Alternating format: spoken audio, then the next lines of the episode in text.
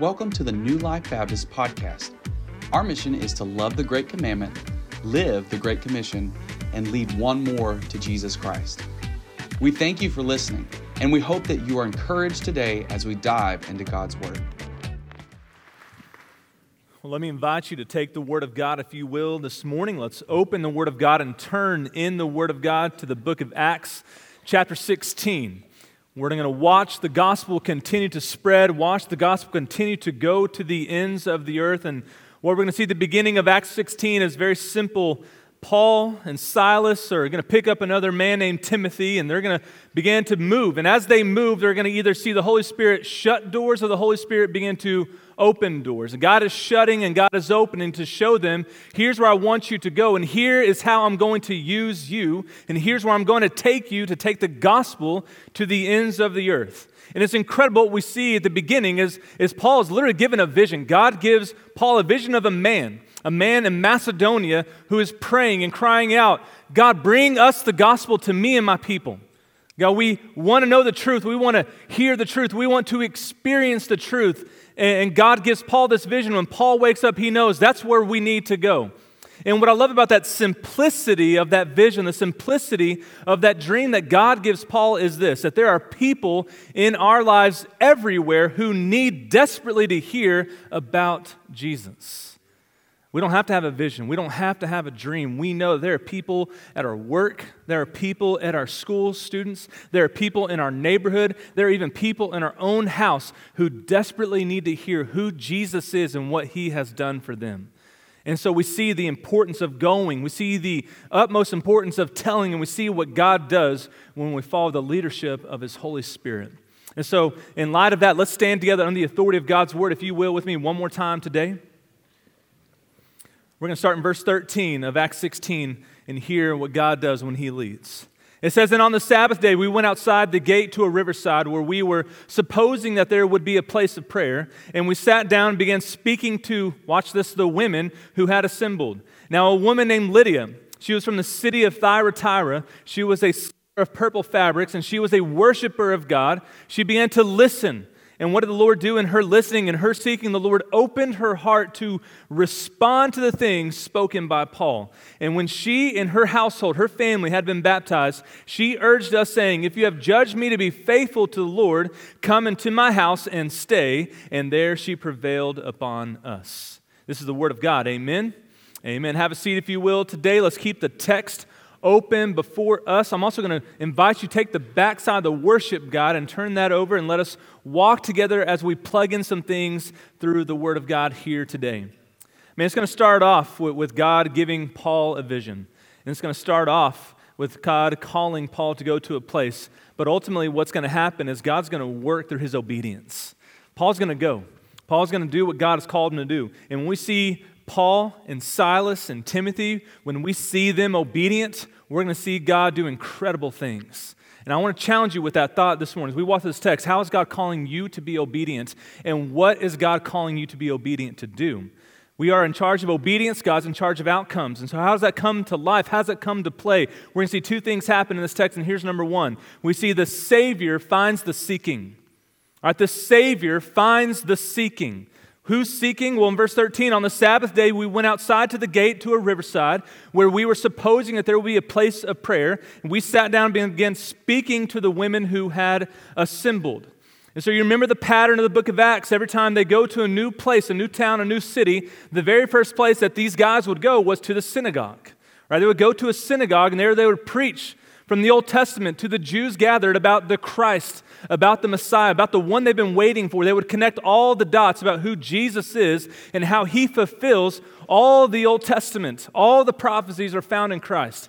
Well, here, we're, we're in European soil for the very first time. We are outside now of the nation of Israel. We're outside of the people of God. And now we've gone to a new place. And when they come here, there's no synagogue. In fact, we have no idea if there are any Christians to be named yet. And so they show up, and with no synagogue to preach in, they hear about some Bible study that the women are having down by the creek. And so they go down to the river, and Paul begins to find these women who are in a Bible study, and we meet a woman named Lydia. the very first convert in Europe. And it says in verse 14, a woman named Lydia. And where was she from? From the city of Thyatira, a big city of trade. And what did she do? She was a seller of purple fabrics, a seller of very high, costly, expensive garments. And she was also known as a worshiper of God. What was she doing when Paul began to come and, hey, I hear, I know y'all are gathering here. Let me tell you what you're gathering around. Here's the truth of God's word. She began to listen.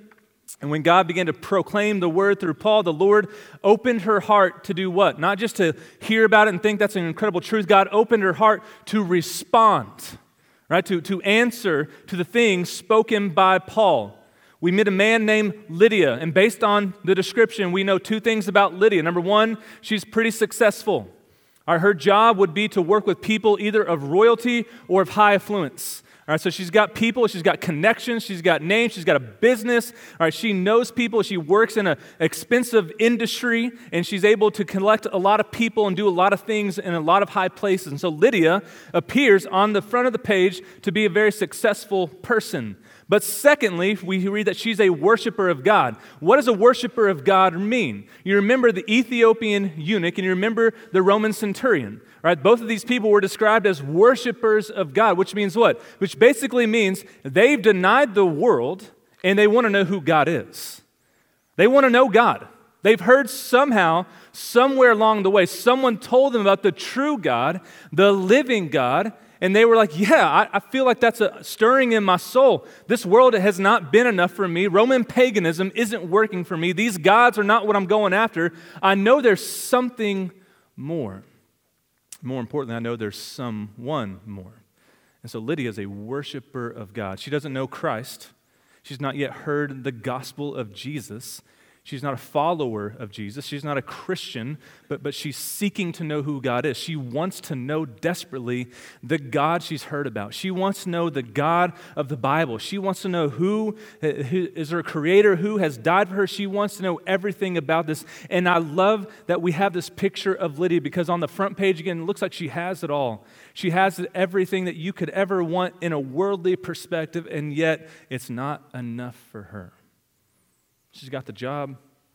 She's got the relationships. She's got the career. She's got the industry. She's got apparently some kind of wealth in her eyes, and she's got something going on, but her heart is unsettled. She's seeking to know more. The world wasn't enough. The job wasn't enough. The success wasn't enough. The relationships weren't enough. She kind of evaluated everything that she had, and she was like, man, is this all there is to it?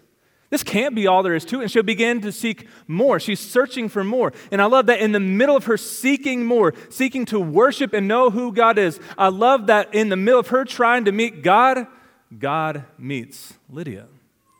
God comes to her, right? God comes all the way over to meet her. Paul begins to preach the gospel. And then the Lord begins to open her heart. To open her heart to what? To respond in obedient faith. And then she believes. And not only does she believe, but it says in verse 15, when she and her household, her family, have been baptized, she urged us, saying, If you've judged me to be faithful to the Lord, come into my house and stay. And she prevailed upon us. So we see her respond in obedient faith, and then what? Go home and say, Guys, you wouldn't believe this. Jesus has changed my life. I got to tell y'all the good news. What we've been looking for is found in a man named Jesus. He came, he lived a perfect life. He died on the cross for our sins. He died so that we could have our sin forgiven and our shame forgotten, and he died for you and me. And if we call upon his name, believing in our heart, we will be saved. Her whole household, whole family, they all responded. They all had believers' baptism. They went through those steps of publicly declaring that Jesus Christ is their Lord and Savior. And I love that we have the story of Lydia because it shows us very clearly that your soul will only be satisfied when you seek out a Savior. Now, your soul will only be satisfied when you seek out the Savior. Because Lydia was seeking God, right? She's seeking God. But more importantly, God was seeking her first. Right, think about this. The reason her heart was unsettled, the reason why the world wasn't enough, the reason why she's a worshiper of God and not a worshiper of, of all the Roman ideology and all the worldly ideology, the reason that she's trying to find who God is despite not having the full picture of who God is, is because she was seeking to know God. She was trying to know God. She wanted to know God, and she knew that the world wasn't the answer. And all of a sudden, God's heart, it was God began to stir up her heart, unsettle her heart. And lo and behold, on the other side of this picture, what do we have? We have God giving a vision to a man named Paul to go preach the gospel to some people because they need to hear about it. And so we got all these things coming together, and all of a sudden, Lydia seeking God, but in the meantime, what's going on over here? God's seeking Lydia. All, right, all these things are coming together not by accident. All these things are coming together not because of situational circumstances. God has ordained this moment together where He would meet her. He was seeking Lydia. He was seeking her family. He was seeking to change all those people's lives all before they even knew what was going to happen. And that's so encouraging because you may think, I'm just here to have a normal Sunday. I'm just here because I'm supposed to be here. I'm here because I got dragged here. I'm here and I don't even want to be here, right? You may have all kinds of reasons of why you're here, but you're here because God's interested in you. You're here because before you ever began seeking God, God was seeking you. And perhaps He's using all these things in our lives to somehow bring us to an encounter with Him. Never an accident. It's always supernatural. It's always God ordained. And we see that if you've not found Jesus, it's because you're not seeking Jesus.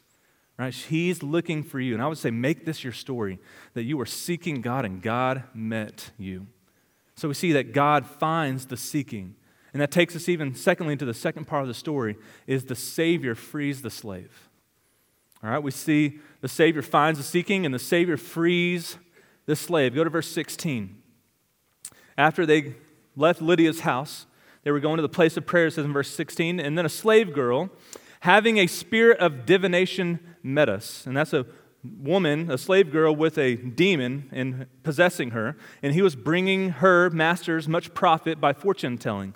Following after Paul and us, she kept crying out, saying, These men are bondservants of the Most High God who are proclaiming to you the way of salvation. And you're like, hold up, it sounds like the demon is proclaiming the gospel. In a way, yes, because the demons know who God is.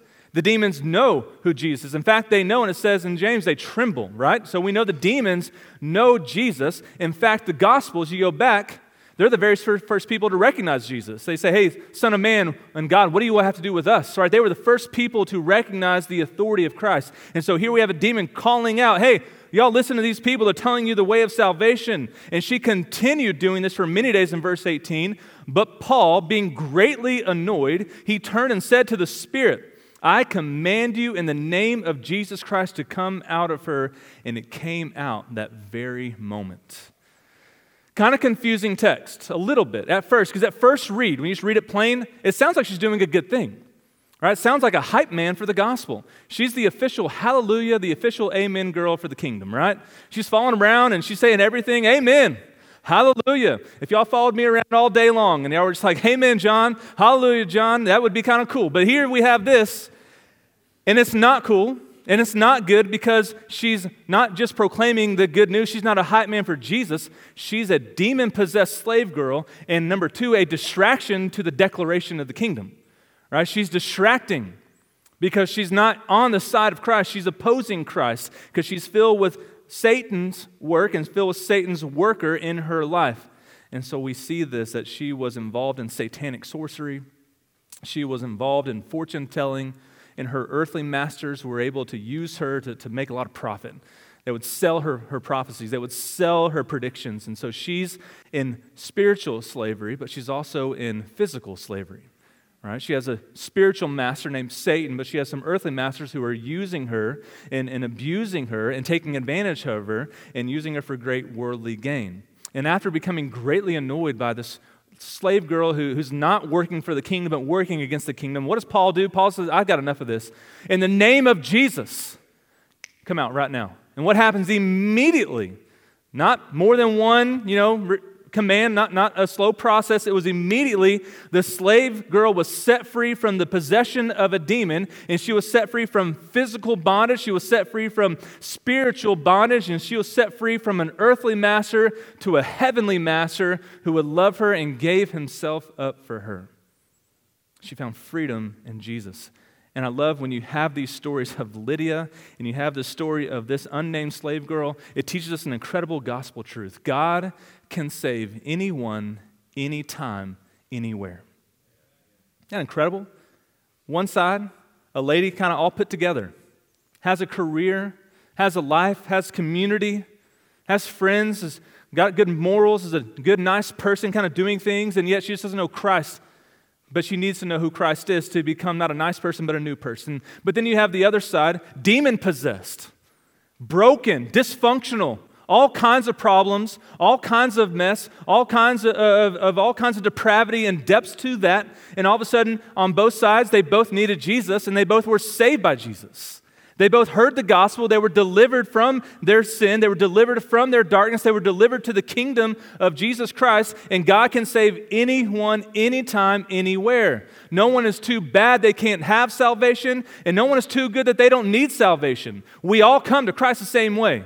We all have the same need for a Savior. And I love that we see these people come together in the same story because there's always a message for your mess. I don't know what your mess is. Only God knows the full depths of your mess, but there's a message for your mess that God can save you. God can deliver you, and God can draw you to Himself and make you a brand new creation in Him. You are in reach. No one is too far gone.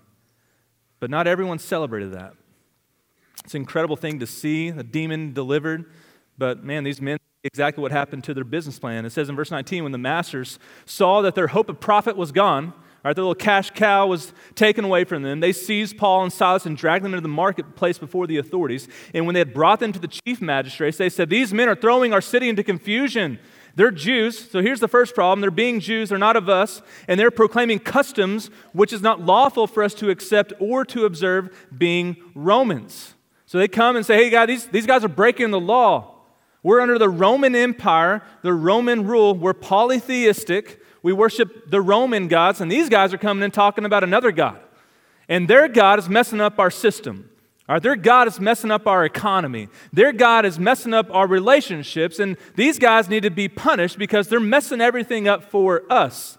And so y'all need to do something about it. And so what did they do? The crowd rose up and they said, Yeah, we're against them. And the chief magistrates tore their robes and stripped them down. And they proceeded to order them to do what? Be beaten with rods.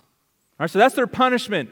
You guys are coming in proclaiming a different God. Now you're going to be beaten for it. And when they struck them with many blows, they threw them into prison, commanding the jailer to guard them securely.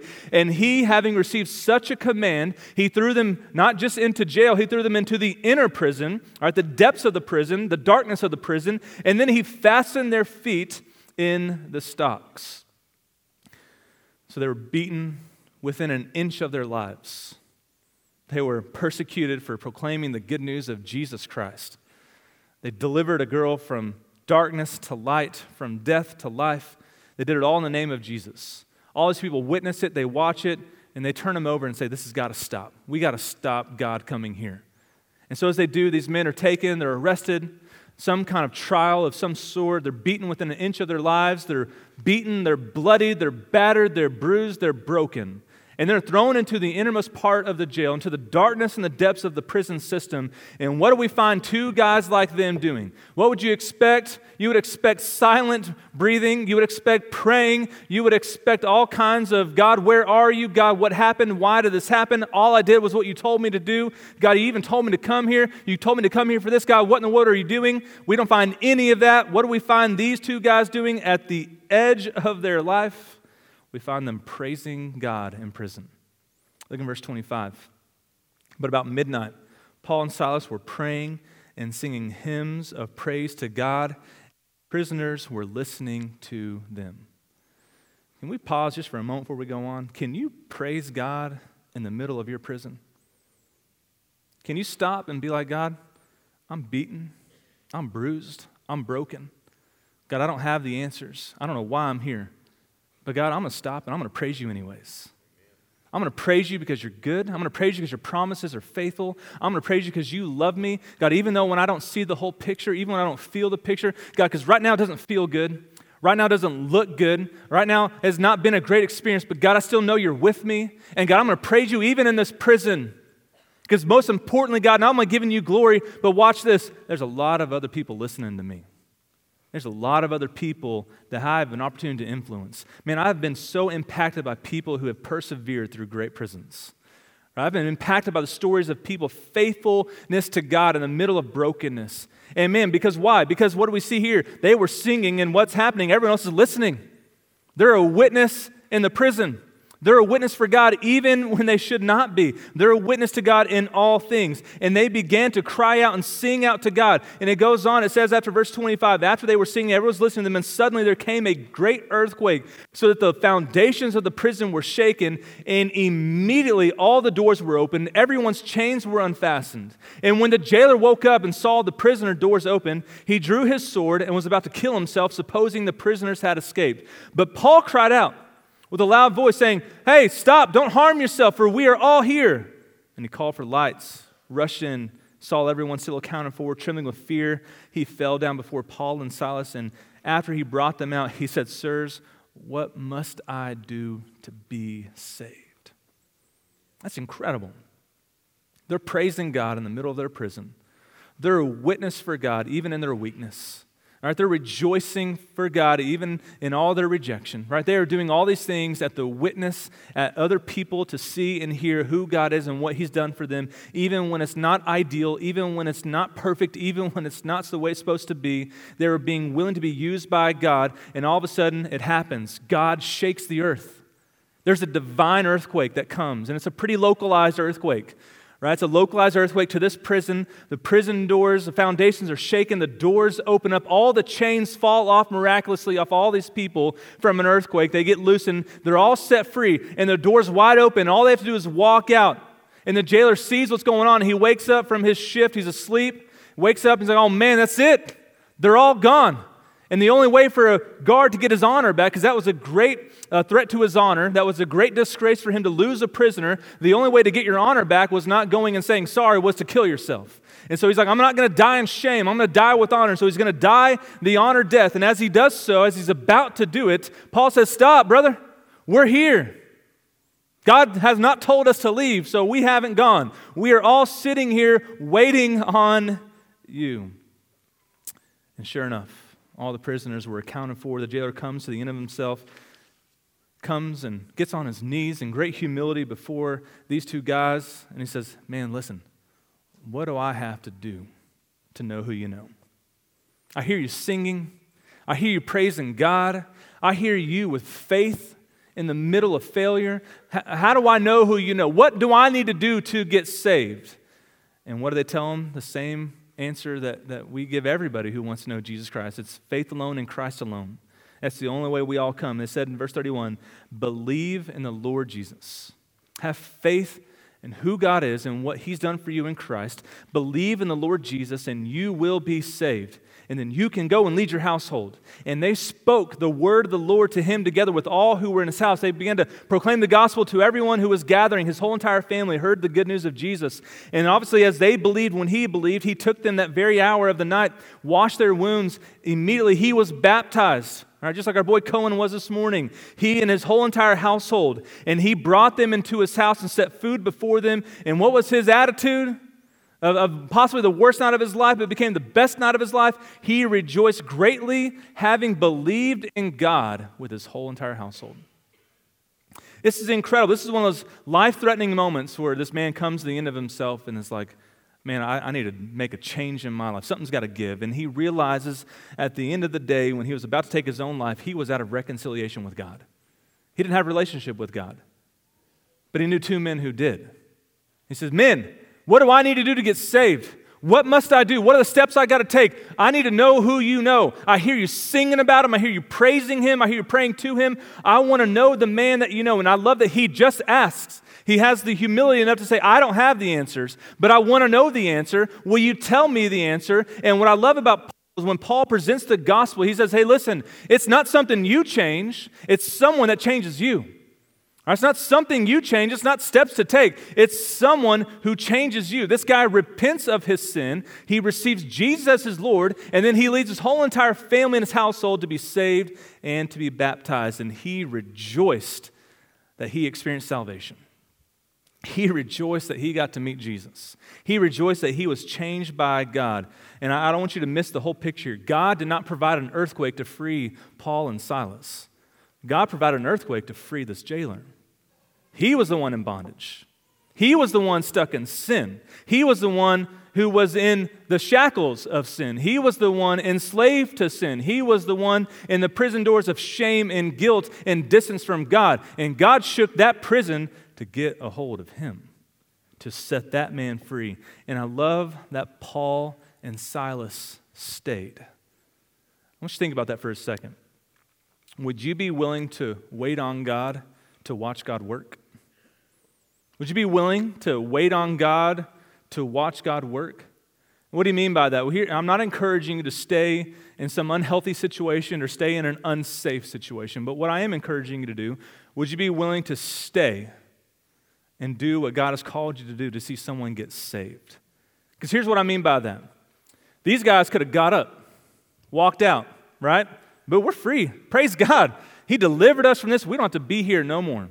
We get to walk out, we get to be set free. They could have thought that prison doors were open for them, but they stayed because their assignment stayed. They stayed because obviously the Holy Spirit didn't lead them out. They stayed because God had a work for them to do here in that jail cell. And they stayed to watch God work.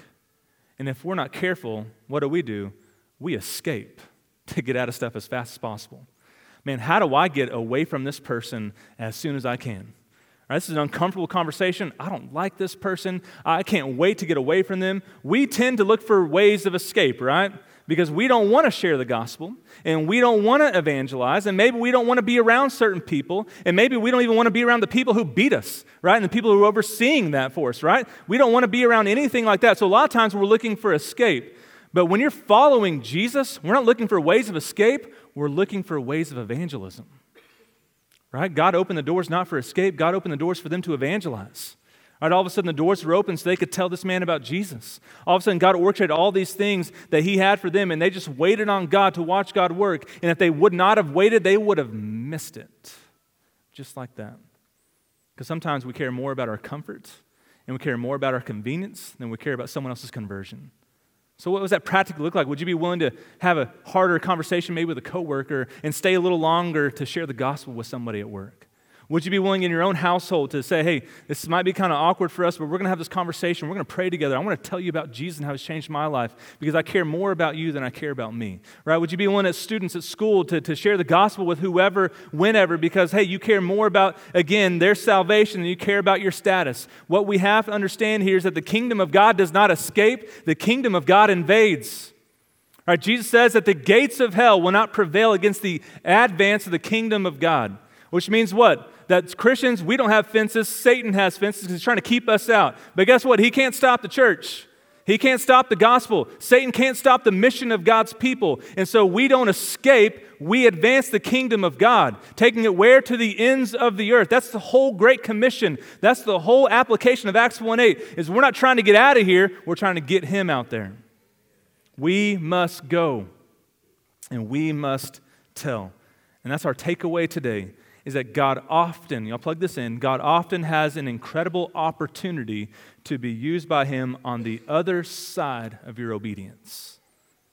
God often has an incredible opportunity for you to be used by Him on the other side of your obedience.